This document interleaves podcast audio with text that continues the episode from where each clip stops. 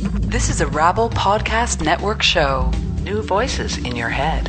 It's Radio Free Radio.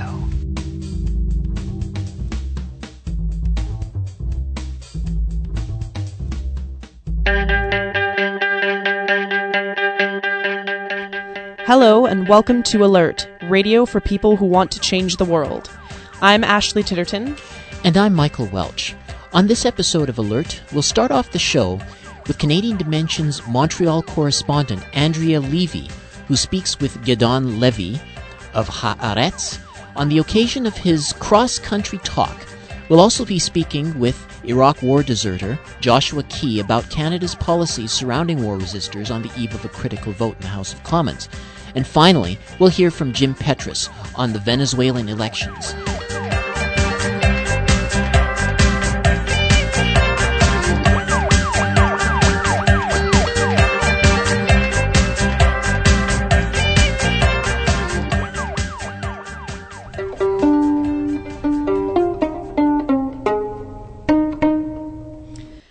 Going to start the show with Around the Left in Seven Days, Alert Radio's weekly roundup of events around the country that we wish to bring to your attention.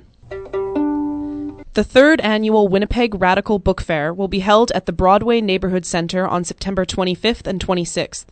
The fair will kick off with the launch of 500 Years of Indigenous Resistance with author and activist Gord Hill at Mondragon in Winnipeg on September 24th at 7 p.m. Go to CanadianDimension.com for more details.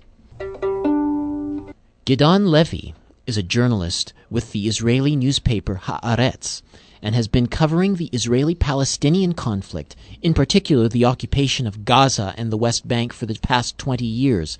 He's fiercely critical of Israel's policies towards Palestine. From September 20th to 26th, Levy will be on a speaking tour hitting seven Canadian cities, delivering a lecture entitled The Punishment of Gaza. He will speak in Montreal, Ottawa, Toronto, Mississauga, Edmonton, Calgary, and Vancouver. The tour is sponsored by Canadians for Justice and Peace in the Middle East. For details, go to cjpme.org or the events page at canadiandimension.com. Adolph Reed is a professor of political science at the University of Pennsylvania and will be speaking at Ryerson University on September 24th at 7:30. Reed has been at the center of political debates in the U.S. on the impact of the economic crisis, especially for African Americans, and the limits and failings of the Obama administration. He has long lamented the paralysis of the U.S. left, arguing that the crisis of the U.S. left is not one of ideas, but of organizing. On the 24th, come hear Professor Reed deliver the lecture, Race, Class, and Crisis What New Possibilities for the U.S. Left? A three part study series covering Bolivia in Transition will be held at the Center for Social Justice in Toronto beginning Sunday, September 26th at 2 o'clock p.m. The first session will examine the 10 years since Bolivia's water wars. The following two sessions are on October 17th and 31st. These two sessions cover extractive industries and Bolivia's internal challenges and the U.S. offensive against Bolivia and the Latin American peoples. Email Toronto Bolivia Solidarity at gmail.com for more info. On October 2nd, join women in the downtown Eastside Women's Center Power of Women group in the fourth annual March for Women's Housing and March Against Poverty. Meet at the downtown Eastside Women's Center in Vancouver at 2 p.m. Everyone, including men, are welcome. This Thanksgiving weekend, support migrant workers and allies who will be marching from Leamington to Windsor, Ontario, to call attention to the living and working conditions of migrant workers who grow and process our food, especially for holidays of overconsumption like Thanksgiving. Migrant workers are marching to demand status, an end to exorbitant recruitment fees, better housing, safe working conditions, and an end to racism and sexism in the workplace. You can help by providing a donation, marching with the workers, or spreading the word of this march. To register as a demonstrator or to get more info, email pilgrimage to freedom at gmail.com. And that has been Around the Left for September 23rd, 2010. Now stay tuned for Andrea Levy and her conversation with Gideon Levy.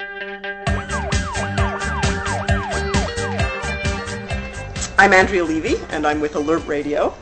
And I'm here today with Gideon Levy, the well-known journalist with the Israeli newspaper Haaretz, who is currently on a speaking tour of Canada to talk about his new book, The Punishment of Gaza. Mr. Levy, first let me say that it's a great privilege to have this opportunity to speak with you today. Thank you. I know many of our listeners have read your columns in Haaretz and know you as a courageous voice of dissent within the Israeli media. Those of us in Canada, Jews and non-Jews, who are opposed to the occupation and protest the mistreatment of Palestinians, are frequently accused of singling Israel out for censure. Just for the record, as an Israeli and a journalist, how do you suggest we respond to that charge? Israel is treated in the world like no other country. This is true. There are countries who have more brutal occupations in the past. There are much worse regimes than the Israeli regime. There are much more cruel wars in the world. But Israel gains also a lot out of its special status. Israel, who claims it is part of the West and part of the democratic family of the world, has to pay also a price for it.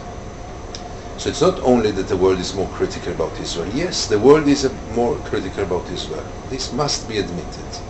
But in the same time, the world also treats Israel so different than any other third world country, for example, former communist countries and others. So if you want to become part of this family of the civilized uh, world, you have to pay a price, and the price is that Israel is more criticized than Sudan. And I don't want to be compared to Sudan, and I don't want not to be criticized because Sudan is not criticized. So I'm very proud that the world is treating us uh, in a critical way.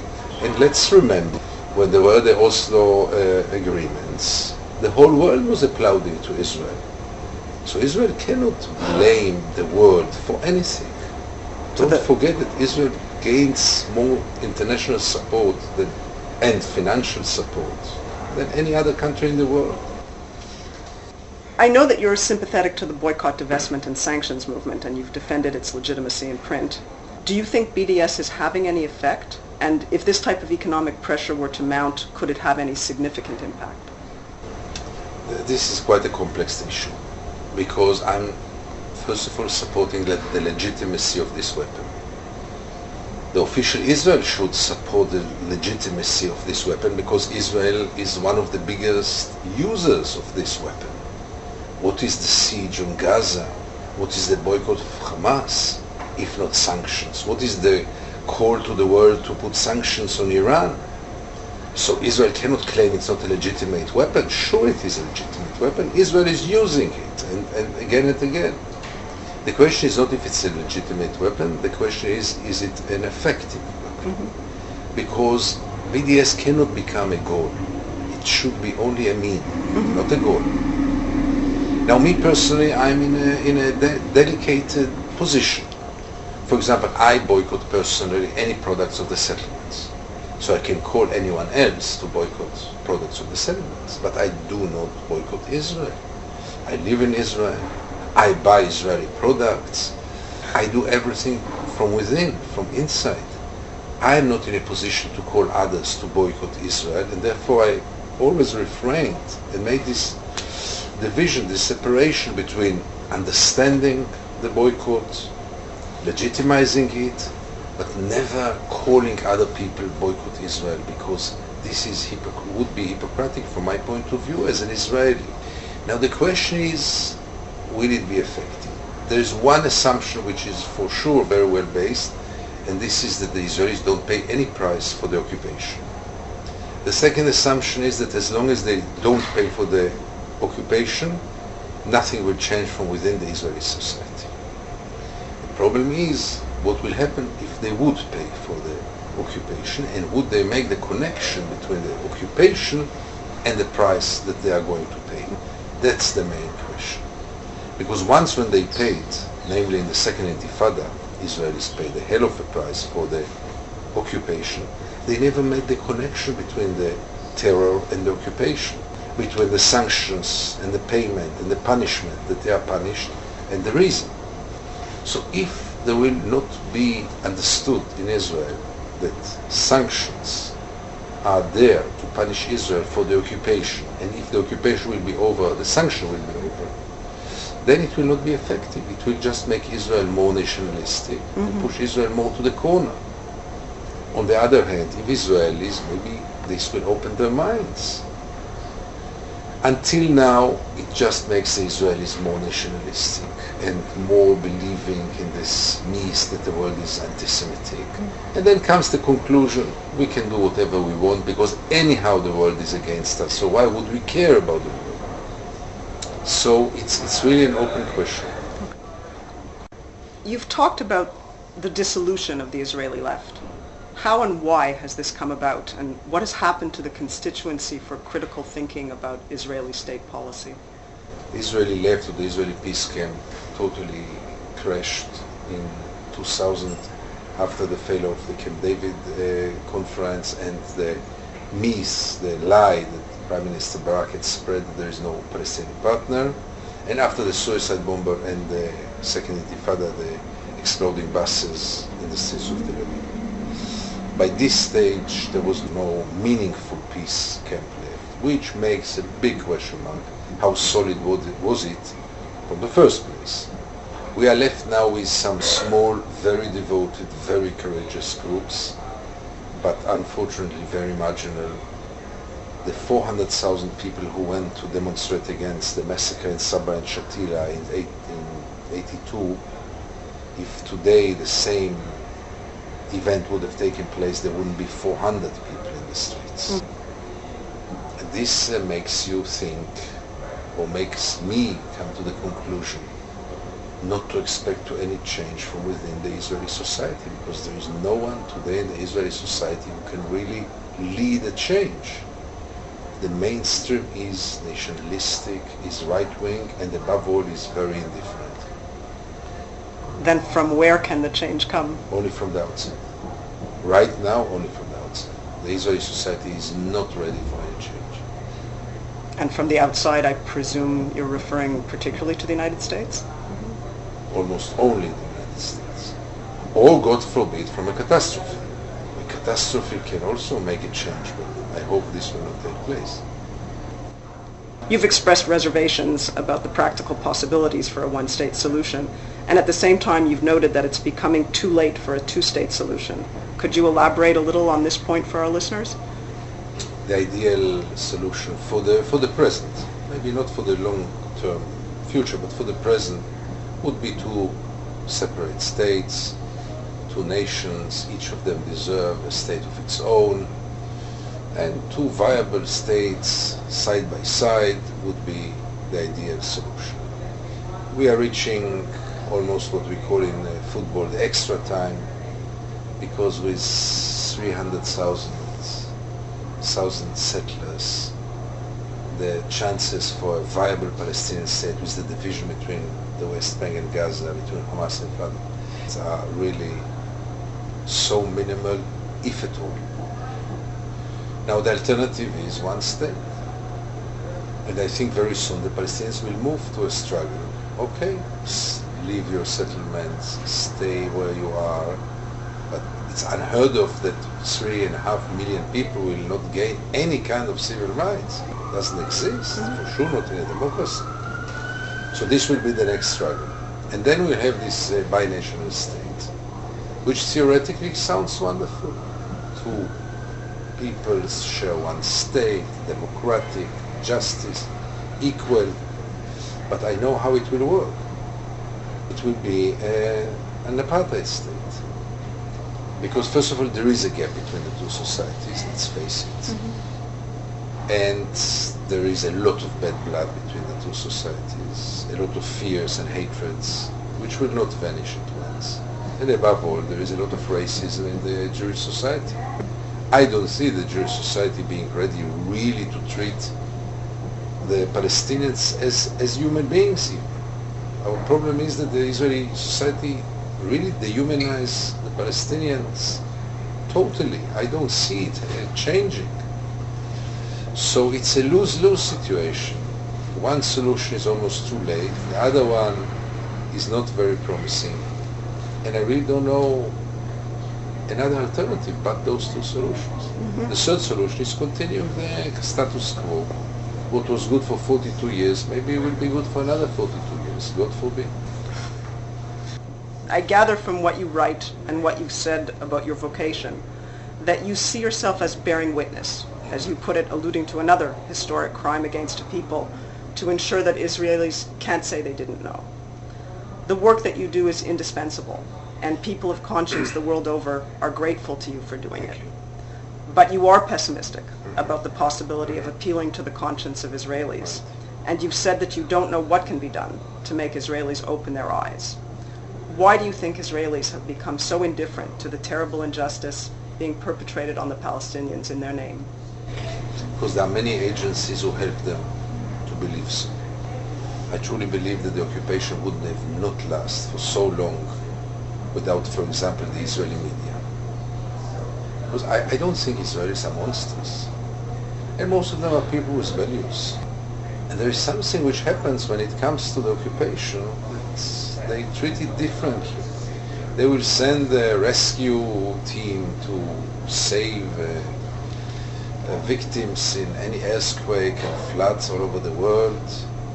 And when it comes to earthquake made by their own hands, with victims, tragic victims next door, all of a sudden this indifference and blindness. This is mainly thanks to the Israeli media, who systematically over decades is dehumanizing the Palestinians, is not covering the Israeli-Palestinian dispute in a fair way, is totally ignoring the Nakba, the 48 catastrophe, is totally ignoring the life under the occupation. And all this enables a situation which I think is unprecedented, in which the occupier is not only the occupier, but feels so good about himself, have so little doubts about what he's doing, and above all, even victimizes himself. Most of the Israelis feel uh, as they are the victims. The occupier is a victim. I don't recall one example in history that the occupier victimizes himself and say, I don't want to be the occupier, they force me to do so. As the late Golda Meir phrased it, we will never forgive the Arabs for forcing us to shoot their children. Yeah, That's the way of thinking in Israel. So when all this is happening, together with a systematic brainwash system, then you say, why would an Israeli care about the occupation? He knows very little about it. He doesn't want to know a lot about it. He feels that human rights are well kept in Israel, the most moral army in the world, as they all believe. And all this without any balancing voices to tell the truth, to call for, for at least raising questions.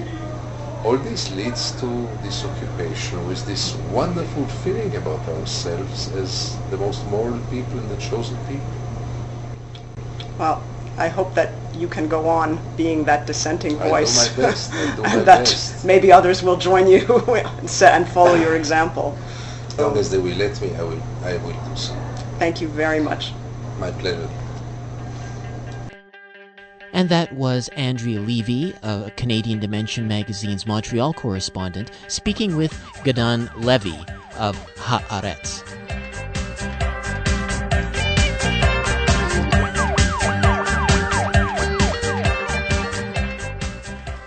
This is Alert Radio, and I'm speaking with Joshua Key. Joshua Key served in Iraq in the U.S. military from April till December of 2003, and he has left that war and has been living in Canada now uh, just just about six years.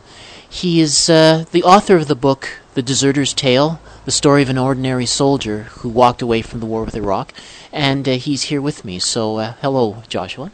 Hello. So, Joshua, recently in the news, there's been uh, uh, the Immigration and Citizenship uh, Minister Jason Kenney put out a missive to a directive to all of the immigration officials across the country, essentially directing them to the fact that uh, desertion is considered a crime. You don't. Uh, do, you don't mind being called a deserter. You, in fact, you would identify yourself as such. Comment on that idea. Are you a criminal for deserting the Iraq War? Uh, no, I'm not a criminal. I got criminals are murderer and rapists. Uh, I, I, I look at as that as uh, stupidity on their behalf, especially for the ones like myself and the other ones who have came to Canada. I think the last thing on our minds on on any of us is that we're criminals. You know, I guess we came here for the moral and the right.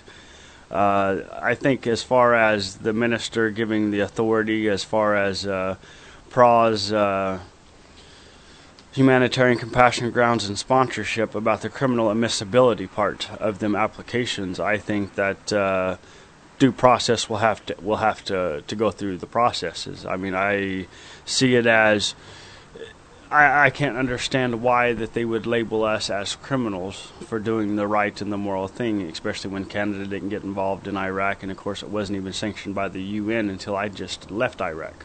Uh, so my time, 98% of my time in that country was non-sanctioned. It was completely uh, an illegal and immoral war. Um, but I think that the criminal part is uh, absurd. Now, there have been commentaries um, online and uh, in the uh, in the major uh, newspapers, essentially stating the uh, def- defending what the immigration minister is saying, arguing that, well, you know, according to the U.S. Uh, or the U- Universal Code of Military Conduct, that uh, you know such and such a, a clause states that you are you have deserted. Desertion is a crime.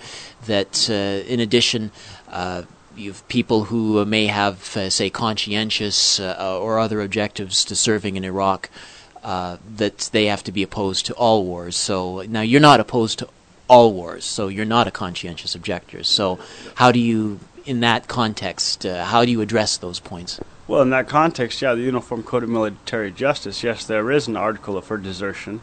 Um, which is punishable by death. It even says that in the article itself, Article 85. Uh, it's um, I would put it as uh, everyone who gets on the bandwagon. I'd have to say, in a, in a big part, is probably uh, the right wing nuts in a sense, because there's been polls across Canada for uh, us to be allowed to stay in Canada, and then polls have came back in our favor. I don't think one hasn't. Um, so it's a uh, it, it's a far cry in a sense. You know, it's it's making us look like uh, criminals, which we're not. But uh, if that's the approach, then you have to figure out a counter approach.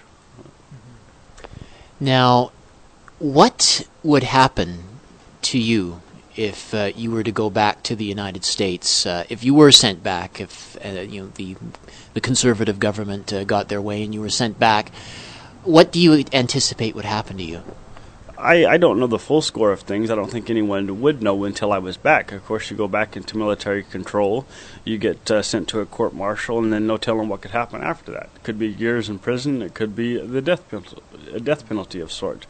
Uh, do I think that would happen? No. I think a lot more likely just years in prison. But uh, you know that's not even just all of it. You know, then you're deemed as a, as a felon, so it means you can't go across international borders. You can't do many things. So there's lots more that comes with that than just uh, years in prison. Could be death. It could be uh, you could be made an example out of in the military. This is what'll happen if we catch you deserting, or this is what the possibility. But I don't think anyone knows the full score of that until a person gets sent back. I mean, there has been two individuals that have uh, but as far as military is concerned, in a big way, they were considered just AWOL. You know, not as classified as a deserter because they, of course, left before they went to Iraq. They, there hasn't yet been a veteran who fought in Iraq that has went back to the United States or been sent back. Of course, Rodney Watson, who they tried and who is now in sanctuary in Vancouver. Uh, I think that puts a big uh, issue on it just in itself. Is you know people us that have went and fought and you have seen the other side of things in a big whole the last thing you're going to do is come to a country, give it everything you have, and fight the hardest to stay here, to turn around and walk back. You know, you, you, you mentioned Rodney Watson, who's just spent uh, a year in sanctuary uh, in Vancouver. Um, are there any uh, specific differences between yourself and, and Rodney? I mean, you both served in Iraq. I don't think there's too many differences. No, I, uh, you know, I don't particularly know what happened in the legal process of Rodney's case or or any of that. But I know as far as uh, all of us are in the same boat. Well, yes. I mean, that could be quite possible that it would happen to me. It could happen to anyone who's based in Toronto. I mean, them, the outcome is very. Uh, as far as I, I know, the two individuals that went back to the states could have did that as well. I mean, it's uh, it, it's sort of a little concerning as far as the points of you know now when someone goes to get deported, how are they going to treat that person rather than give them the opportunity so where they could go into sanctuary. So there's a lot of what ifs, but we don't know yet because we ain't came to that point. Now there is a, a vote coming up in the House of Commons. And, and this would be the third vote on uh, the issue of, of Iraq war resistors. Um, there was uh, two already that went for allowing resistors or deserters like yourself to stay in Canada, and now there's this third vote coming up. Um, is there anything different about this uh, vote, and, and what do you would you say are the stakes if it shouldn't go your way? Well, the, the the first two vote, votes were non-binding, so of course that means the government didn't have to act on them, which they were passed on both uh, both times, both occasions, by all opposition parties. Now I don't know. Um, with this one, it's a private members bill, which means things are done, I guess, a little bit more privately with private. Uh, but with that, I mean the stakes are very high because if we lose that, where do we go next, and what avenue do we go? I mean, I'm not a uh, on any of the campaign's executive boards or exactly what route to take next, but uh, I'm sure that uh, people are going quite crazy on it now. So I don't know what that what will happen if that vote does not pass. Uh, I know as far as history and as far as how many private members' bills have passed, it's quite scarce just for the percentage. But we have to stay in good hopes. Yeah. Um, finally, the uh, the, the government and, and their defenders will argue that the U.S. is a democratic country, and uh, you know why don't you just plead your case to to them if if you if you're say have a a valid argument, and, and what would you say to that? Well, I would say that uh, I would be in prison until that point, regardless, and I don't think I should have to stay one day in jail for not wanting to go kill innocent people. I mean, that's the overall complete point of it.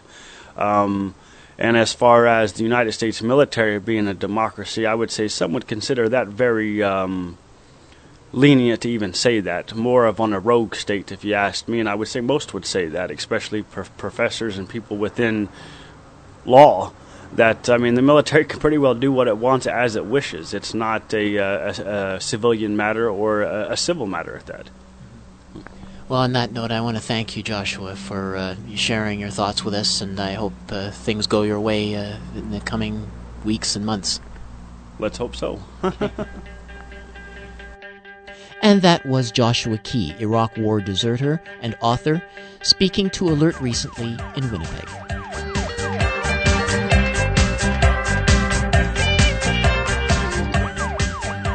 Venezuelans go to the polls next week in what is widely regarded as crucial parliamentary elections. Alert contacted CD Collective member James Petras at his home in Binghamton, New York, to talk about these elections. Petras is the author of over 70 books and a world renowned expert on the politics of Latin America. Welcome to Alert, James Petras. Thanks for being with us. Thanks for the invitation, Ashley. It's a pleasure to be on this program. To begin this interview, we would like to ask you what's at stake in these elections and why do they matter? Uh, they matter for several reasons, including uh, for the process of transformation in Venezuela, but also have importance for the rest of Latin America. Uh, let me explain very briefly. Uh, Venezuela has been in the process of increasing uh, social consumption among a large swath of the population. It also has been socializing strategic uh, uh enterprises and instituting worker controlled factories. Uh, that's what's clearly at stake. If the uh, Socialist Party of Venezuela, the party of President Chavez, wins, we can uh, predict that it will continue on this uh, in this direction of progressive change. if they lose the elections, uh, it's likely that the opposition will use the outcome to try to paralyze any future government initiatives and push the government in the direction of uh, being less uh, principled in its dealings with uh, with U.S. Uh, war efforts in the Middle East and elsewhere. So a great deal is at stake internally.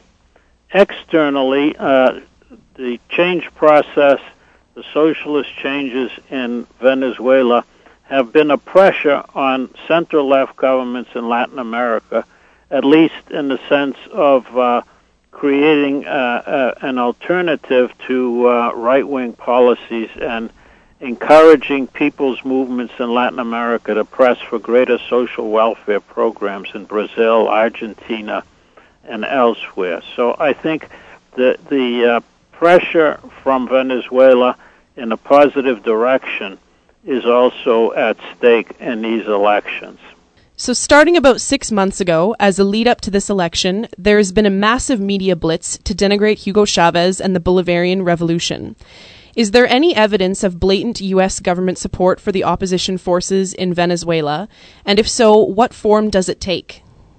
Yes, uh, the editor of the English uh, daily, uh, Eva Golinger, has provided a great deal of evidence, citing USAID documents and, and uh, the, uh, the Endowment for Democracy and other U.S agencies have poured in at least $50 million into uh, NGOs, non government organizations, which act as fronts for the right wing parties. Uh, they have also been uh, heavily engaged in subsidizing the media.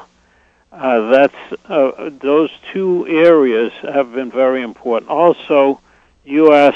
Uh, leadership training programs have been engaged in uh, putting together teams to go into the poor neighborhoods and uh, trying to build up a grassroots base, uh, exploiting local inefficiencies in the uh, implementation of government policy. So, uh, U.S. has played a major role, and the government has not uh, put any constraints on this external funding, which is interfering in the domestic elections. So, the U.S. media has been making the case that the Venezuelan economy uh, is in a rut, that inflation is out of control, that the regime is riddled with corruption, and that crime is rampant. What's your take on these criticisms?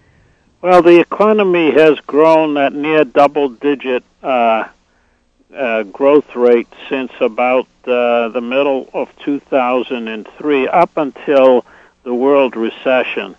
Uh, and beginning in the middle of 2008, uh, Venezuela went into a recession, had negative growth rates in 2009 and the first quarter of 2010. But uh, the evidence uh, is building up that uh, the economy is stabilized in the uh, in the uh, third quarter coming on now, and uh, we will probably see some slight growth in the uh, fourth quarter of this year. So it seems as if uh, Venezuela is coming out of the recession uh, at this moment. Now, as far as the other accusations, uh, Venezuela has had problems with corruption in its history. It's an oil a rent producing oil uh, exporting economy, and uh, there is a good deal to be said about the uh, lack of uh, ethics in some of the government ministries, but that goes back a long time. The opposition, uh, particularly in the uh, two provinces where they uh, control the governorship, has been blighted with corruption. The uh, president of Venezuela and one of the leaders, the ex-president, and uh, Carlos Andres Perez was convicted of an $18 million fraud and uh, was convicted. And so uh, let's put it in historical perspective. There is corruption in Venezuela, but it isn't anything uh, particular to the Chavez government. Uh, the government has made a big effort this year, and thousands of uh, functionaries have been uh, uh, either uh, fired or put on trial in corruption. So there's a major effort to try to clean up, at least in part, some of the uh, historical corruption that exists in Venezuela. Crime is a big problem, and uh, a lot of it is because of the porous borders with Colombia, where a lot of the uh, narco traffickers are based and uh, and where their strongholds are under the uh, under the uh, pro-U.S. regimes in Colombia. So the narco business from the U.S. Uh, collaborator regime has spilled over into Venezuela. Now, part of the uh, enforcement problem is that many of the police and officials themselves have been corrupted by the flow of drug money. But uh, the government in the last year has started a new recruitment process of Bolivarian Police Department, which uh, has been a very uh, highly successful experimental program, and they are beginning to occupy a lot of the security posts and working with uh, community organizations.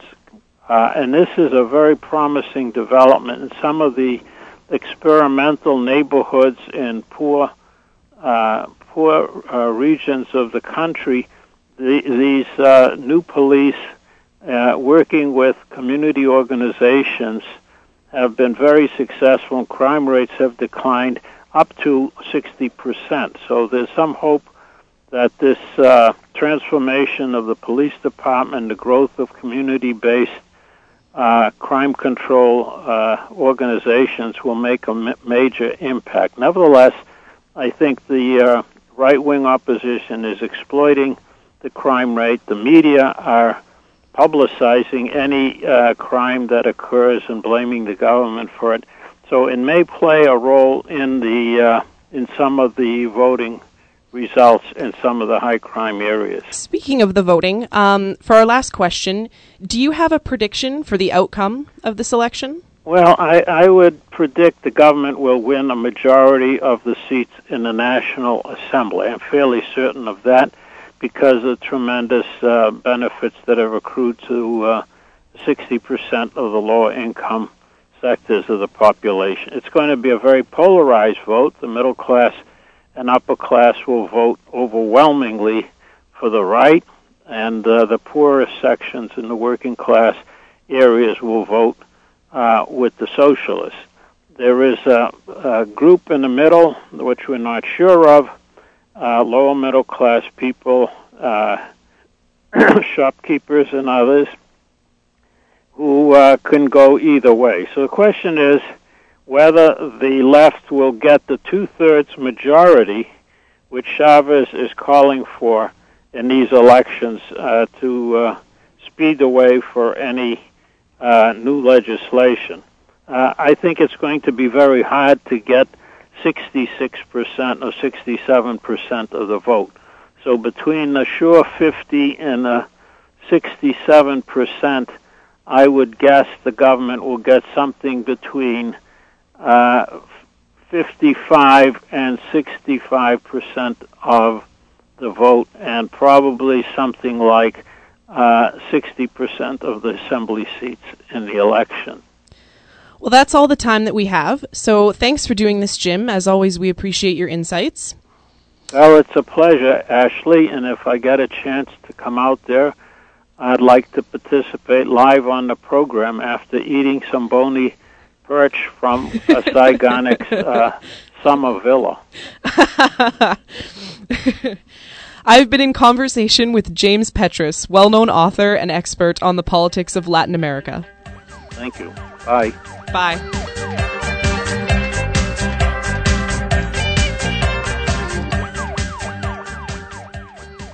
Hi, this is Mitch Podolak. This is Music is the Weapon.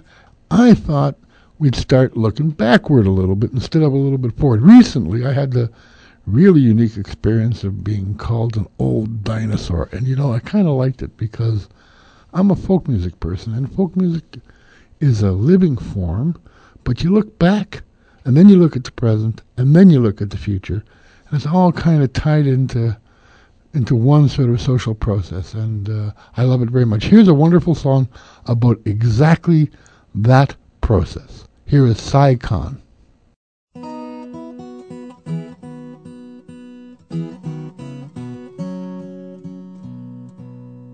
Now don't you think it's crazy, this old world and its ways? Whoever thought the 60s would be called the good old days? But like the weaver sang to us, wasn't that a time when we raised our hands and voices on the line? And we all sang bread and roses, Joe Hill and Union Maid. We linked our arms and told each other we are not afraid. Solidarity forever would go rolling through the hall. We shall overcome together, one and all.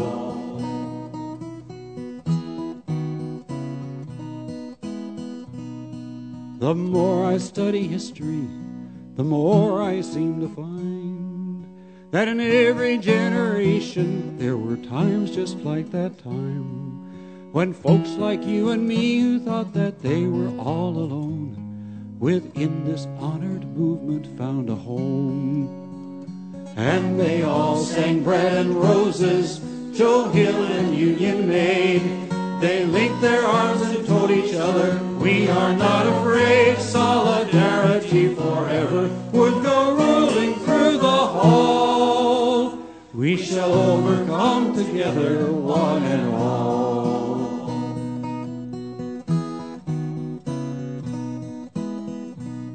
And though each generation fears that it may be the last, our presence here is witness to the power of the past. And just as we have drawn our strength from those who now are gone, younger hands will take our work and carry on. And they'll all sing bread and roses, Joe Hill and Union Maid. They'll link their arms and tell each other, we are not afraid. Solidarity forever will go We shall overcome together, one and all. We shall overcome together, one and all. That was Si Kahn with They All Sang Bread and Roses. And because he brought up these songs, I thought maybe we ought to hear a few of the songs that he brought up. So here is Bread and Roses.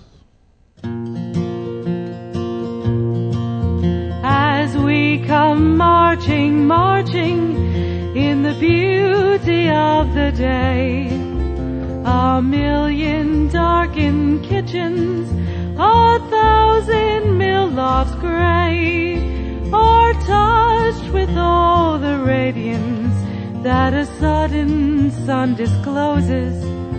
For the people hear us singing bread and roses, bread and roses. As we come marching, marching, we battle too for men, for they are women's children, and we mother them again. Our lives shall not be sweated from birth until life closes. Hearts starve as well as bodies. Give us bread, but give us roses.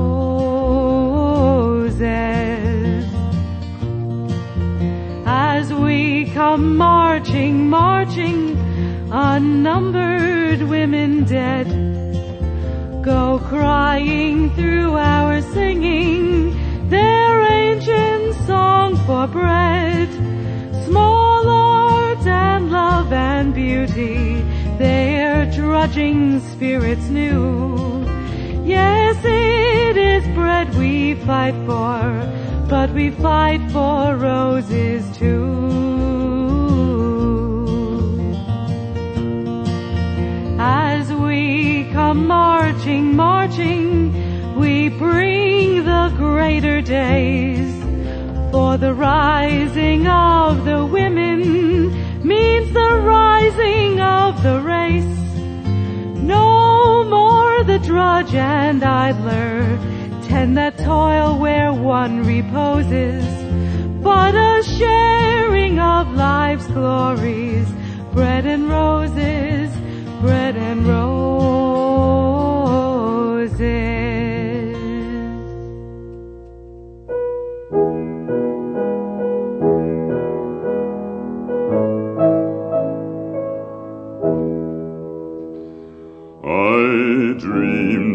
Saw Joe Hill last night, alive as you and me. Says I, but Joe, you're ten years dead. I never died, says he. I never died, says he. In Salt Lake City, Joe says I am standing by my bed. They framed you on a murder charge, says Joe, but I ain't dead. Says Joe, but I ain't dead. The copper bosses killed you, Joe. They shot you, Joe, says I. Takes more than guns to kill a man, says Joe. I didn't die, says Joe. I didn't die. And standing there as big as life, and smiling with his eyes, says Joe, what they can never kill, went on to organize, went on to organize.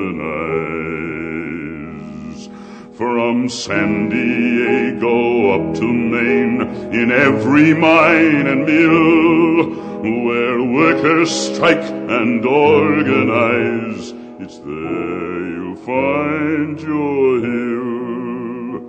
It's there you'll find your hill.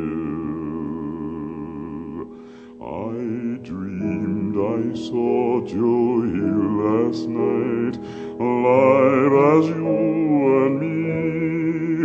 Says I, but Joe, you're ten years dead. I never died, says he.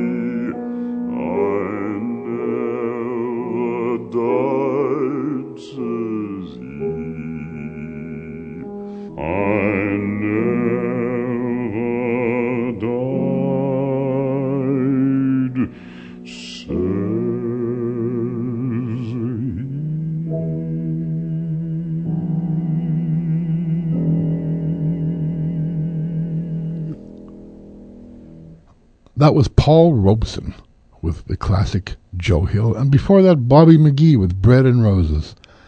You know, one of the classic stories uh, that I was taught as a young person learning folk music and learning political folk music, because that's really what inspired me and carried me forward, is about how an old woman, who wasn't such an old woman at the time, the company gun thugs came to her house looking to kill her husband. And of course, he wasn't home, but when they left, she ripped a calendar off the wall and wrote out the verses for Which Side Are You On? And that song, of course, has become very, the, one of the classic labor songs of all time. Here's the author of that song, Mrs. Florence Reese. Come all you poor workers, good news to you I'll tell. How the good old Union has come in here to dwell. Which side are you on? Which side are you on?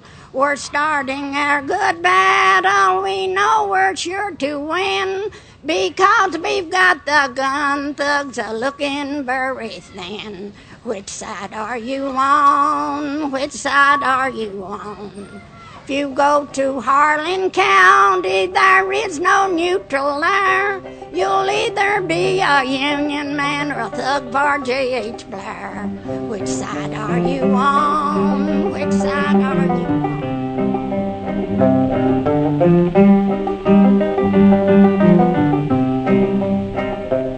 on? Come, all of you good workers, good news to you I'll tell of how the good old Union has come in here to dwell.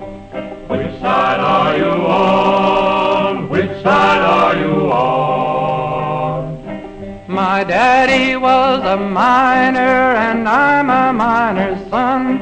And I'll stick with the Union till every battle's won. Which side are you on? Which side are you on? They say in Harlan County there are no neutrals there. You'll either be a Union man or a thug for J.H. Blair. Which side are you on? Which side are you on? Oh, workers, can you stand it? Oh, tell me how you can. Will you be a lousy scab or will you be a man? Which side are you on? Which side are you on? Don't scab for the bosses, don't listen to their lies. Us poor folks haven't got a chance unless we organize. Which side are you on? Which side are you on? Which side are you on? Which side are you on?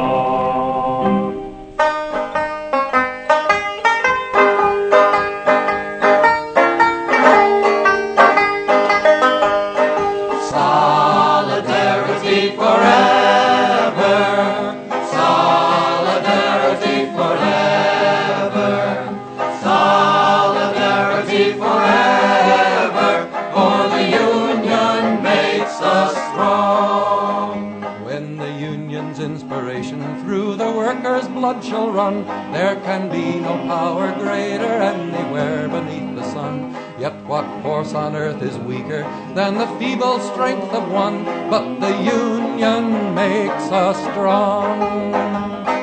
Solidarity forever. Solidarity forever.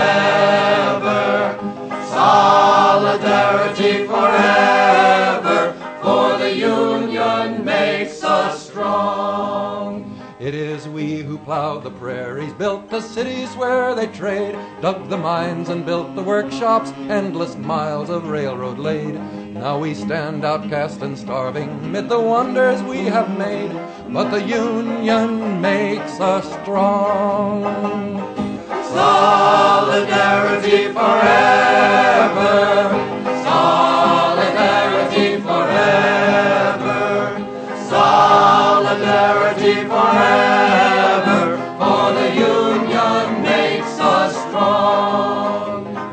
Taken untold millions that they never toiled to earn. But without our brain and muscle, not a single wheel can turn. We can break their haughty power, gain our freedom when we learn that the Union makes us strong.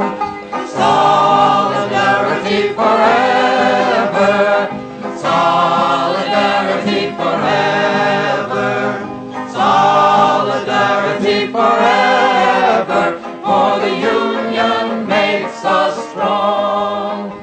In our hands is placed a power greater than their hoarded gold, greater than the might of atoms, magnified a thousandfold.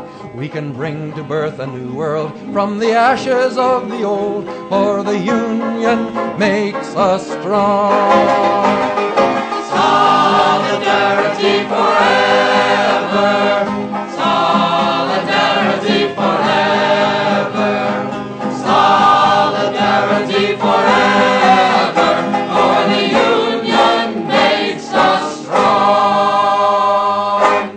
That was Solidarity Forever, the old classic, and before that, which side are you on the other old classic? And I hope I'm doing a real good job as a dinosaur tonight, playing these old, old songs because I think they really uh, are the inspiration of, of my generation.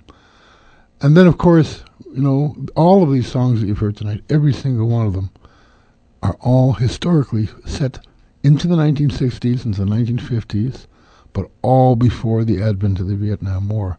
Vietnam threw up a whole other whole body of music. It threw up rock and roll in a way that no one ever suspected, and threw up a lot of great songs. But my generation got politicized before that, and we had great songs, and there were there were wonderful things. And then, of course, folks, there was always the civil rights movement.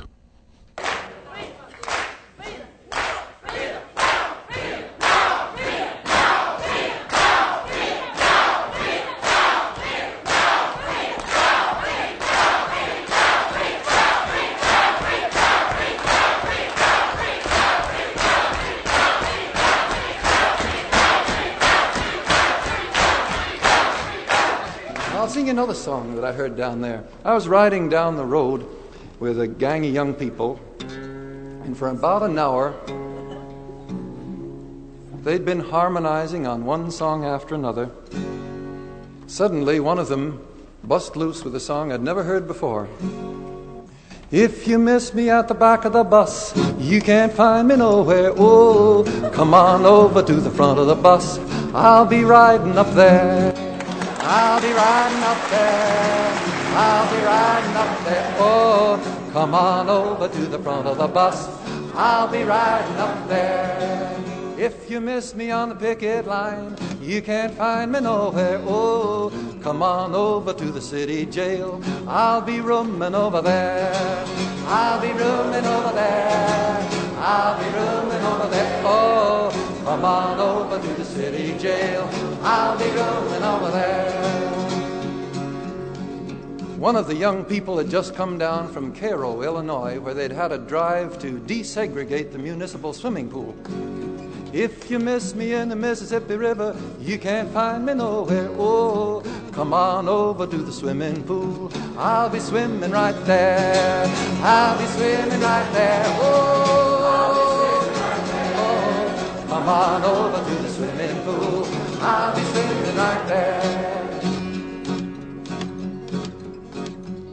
Oh, here's a verse that was prophetic. Came true. I heard it in October, and many places it came true in November. Just a start. If you miss me in the cotton field, you can't find me nowhere. Oh, come on over to the courthouse. I'll be voting right there. I'll be voting right there. Oh, I'll be voting right there. Oh, come on over to the courthouse. I'll be voting right there. If you miss me at the back of the bus, you can't find me nowhere. Oh, come on over to the front of the bus. I'll be riding up there. Oh, I'll be riding up there. Oh, I'll be riding up there. Oh, come on over to the front of the bus. I'll be riding up there.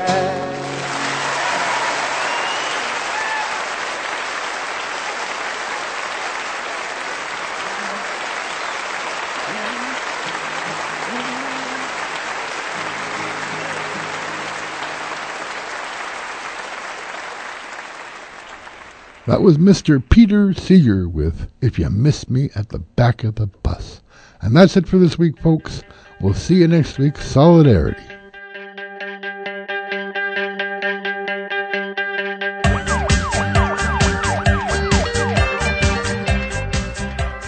Well, that's our show for this week. Thanks for being with us. We'll be here the same time next week.